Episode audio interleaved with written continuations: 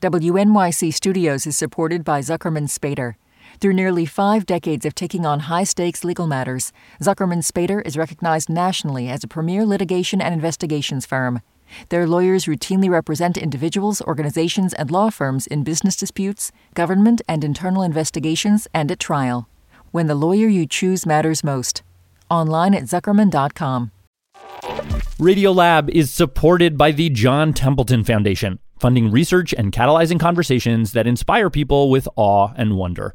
Learn about the researchers making the latest discoveries in the science of well being, complexity, forgiveness, and free will at templeton.org slash podcast.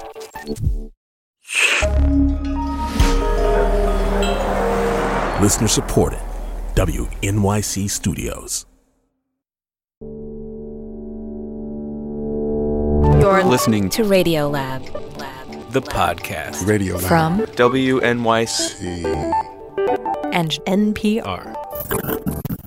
Hello, I'm Jad Abumrad. I'm Robert Krulwich. This is Radio Lab, the podcast. Yep. And today on our podcast, we have four little stops we're going to make, all centered around that thing which none of us can avoid that's coming for us all. I'm talking, of course, about the big D. Well, we all know we're going to die, hmm.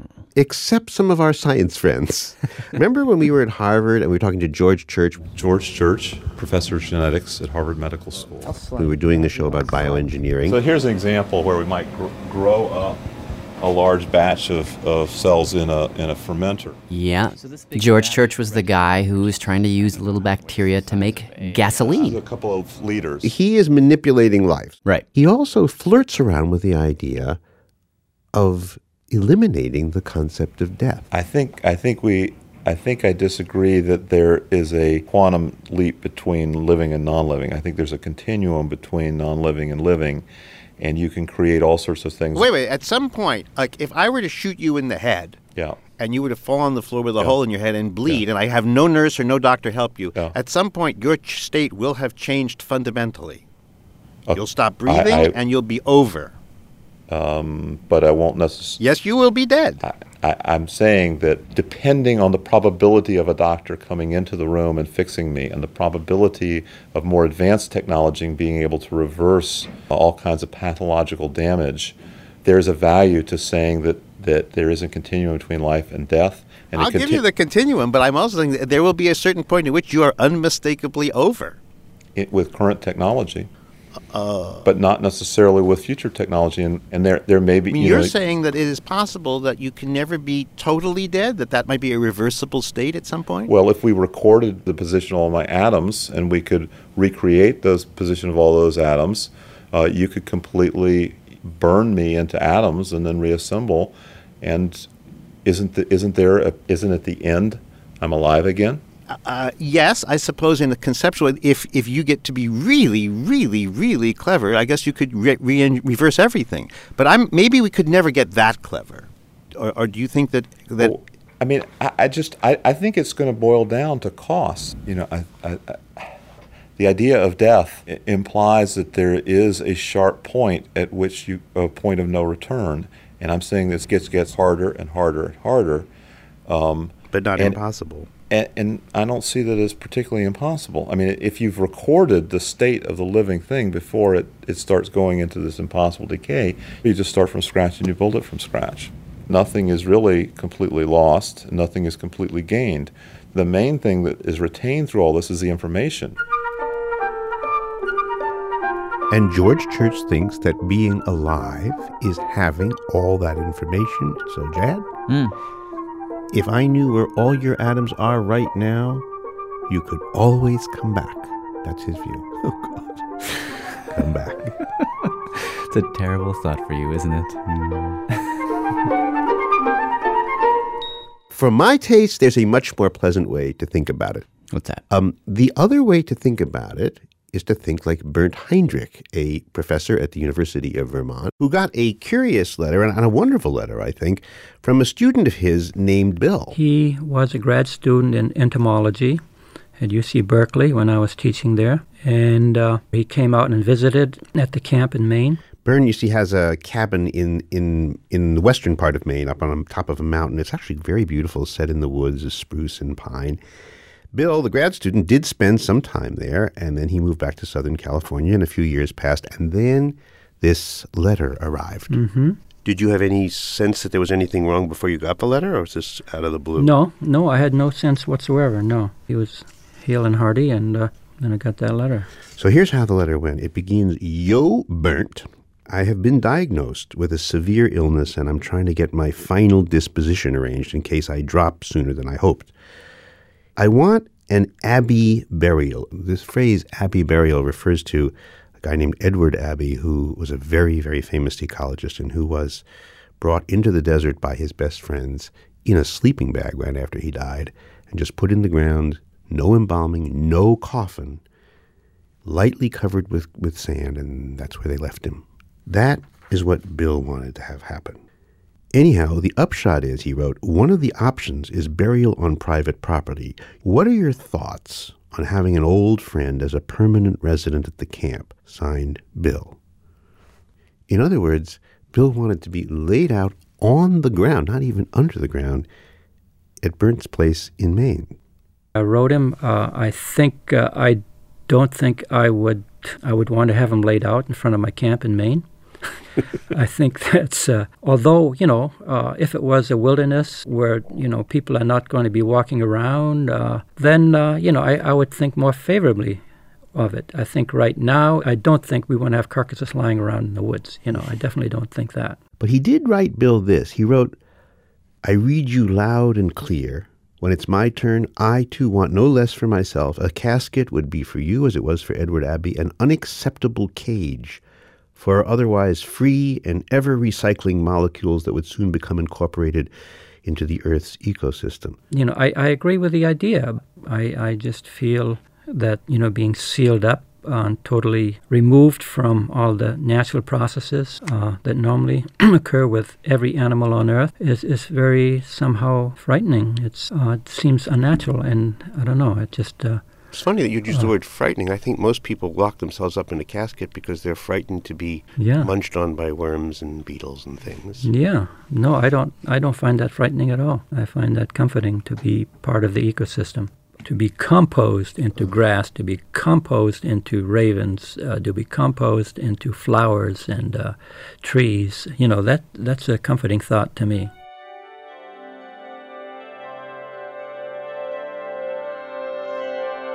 That's that's the other way to think about it is that you're releasing yourself for the chance to be lots and lots and lots and lots of different new and more beautiful lives that will succeed you which I don't know. well wait wait i Uh, would say yeah. that if i could become plants and new animals What, would that make you swoon? no it would- it would make me feel like i'm like i'm a collection of molecules i'm here for a season 60 70 80 years whatever and then i let my molecules go i disappear and the molecules go on to new adventures Yeah, but that there's out some, there but then but then you're gone. yeah i'm gone You're lost. well The I you mean, that was here for 60, 70, 80 years, whatever, is suddenly not here anymore, and there is in that an absence. There's a vacancy. Don't you feel that?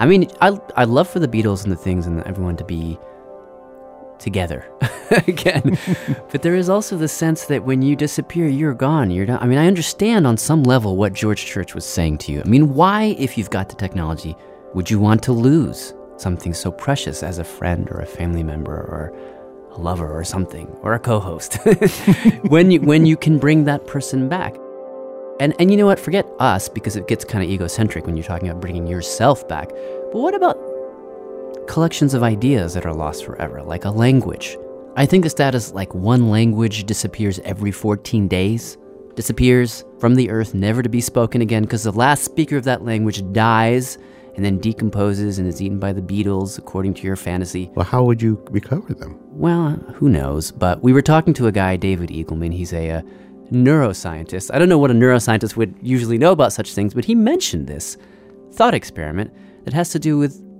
lost languages. For example, nobody knows what Latin sounds like, right? It's dead because all the people who spoke Latin, there weren't tape recorders around when they were doing it. And so essentially we all say, all right, that's that's a it's dead. It's gone.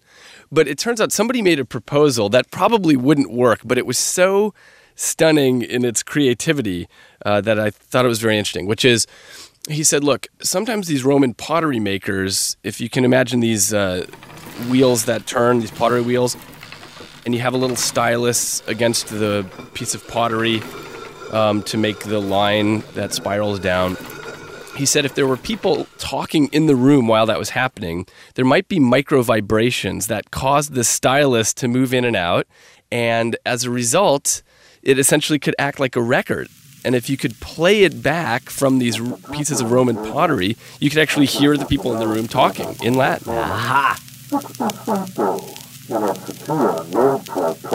You, you could play a vase like a like an LP, and then hear like um, Prothetheus, you know, the, the potter. You could hear his voice. Precisely. Now, the thing is, it probably won't work exactly uh, like that.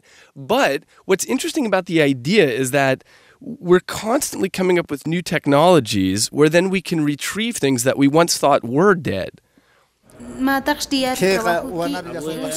other words, we thought the information sort of scattered off into the universe.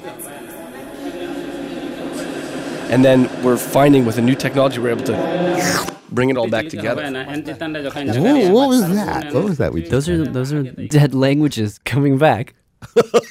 I don't know what that is. It was probably from a sound oh, I see. library. So all those languages that were disappearing, that's their it return. was a gesture. I I was trying to evoke the sense of languages returning from the cosmos. And Brilliantly being- done. Yeah. Brilliantly done. All right, smart guy. Yes. You know, if you want to stand for the proposition as you were earlier that uh, you you'd be happy to decompose and become part of Mother Nature again. In my time. Well, that's what I was going to ask you.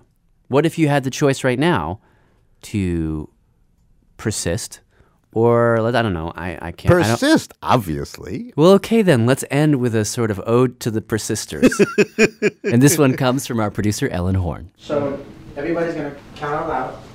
Okay, set the scene for me. Where are we? Well, we're, we're near Wall Street in Manhattan, and this is a CPR class. It's a Sunday afternoon. Okay. Everybody ready? There's about 25 students here. Begin. One, two, three, four, five, six, seven, Walk out loud, people. And everyone's just basically pressing on dummies. Is that what's happening? Yeah, they press in the middle of the chest 30 times. And then they tip the mannequin's head back and blow into the mouth twice. But here's the central problem with doing CPR really well it's the tempo. You need to get the tempo right. If you do it too slow, you don't get enough pressure up to get the blood moving around the body. And if you do it too fast, then the heart doesn't have time to fill back up. And what's the ideal speed? This. The 100 beats per minute. In this class, the class that's just learning CPR, it's hard to hear, but if you listen,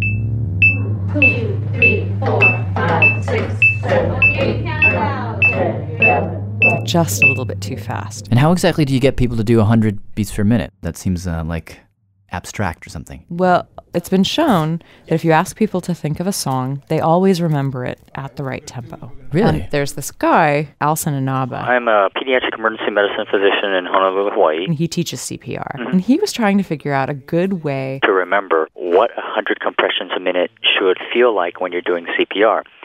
So I thought, find a song, a popular song, that had a beat of approximately 100 beats per minute.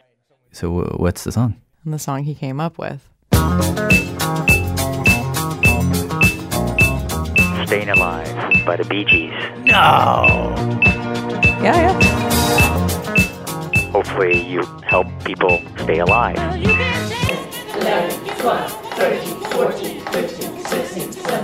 Wow. And they did this at the class you went to? Yeah, this has caught fire. CPR classes all over the world Egypt, Argentina, Botswana, Japan. We're using this to teach the right tempo of CPR. Just happened to stumble upon it, and uh, it was, uh, I think, one of the best teaching tips I came up with in my career so far. There is another song though that's a has a much simpler, more direct downbeat. Same tempo? Same tempo. And I asked the class to try this song. Now remember, it's one and a half to two inches.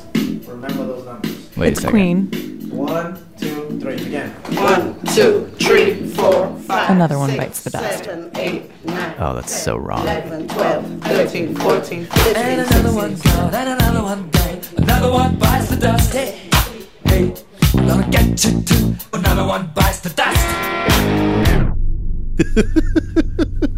It's got a better beat in a way than than, uh, than the other one. I guess. Yeah, and it's certainly more frank. Yes, but we should we should um, let this Say podcast goodbye. die. Yes. and speaking of which, just want to urge you before we close to support your public radio station. Radiolab is carried on more than 200 stations across the country. You can check radiolab.org to see if your station carries us. If they do, even if they don't, please consider making a gift to support that station because without them, without you, we wouldn't exist. We would die. Don't let us die.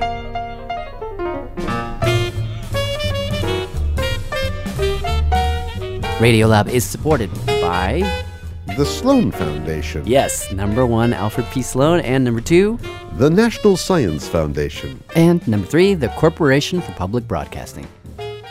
I'm Jad Abumrad. I'm Robert Krulwich. Thanks for listening.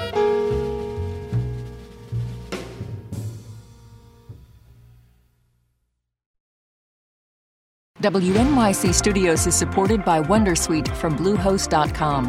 Website creation is hard, but now with Bluehost, you can answer a few simple questions about your business and get a unique WordPress website or store right away. From there, you can customize your design, colors, and content. And Bluehost automatically helps you get found in search engines like Google and Bing. From step-by-step guidance to suggested plugins, Bluehost makes WordPress wonderful for everyone. Go to bluehost.com/wondersuite.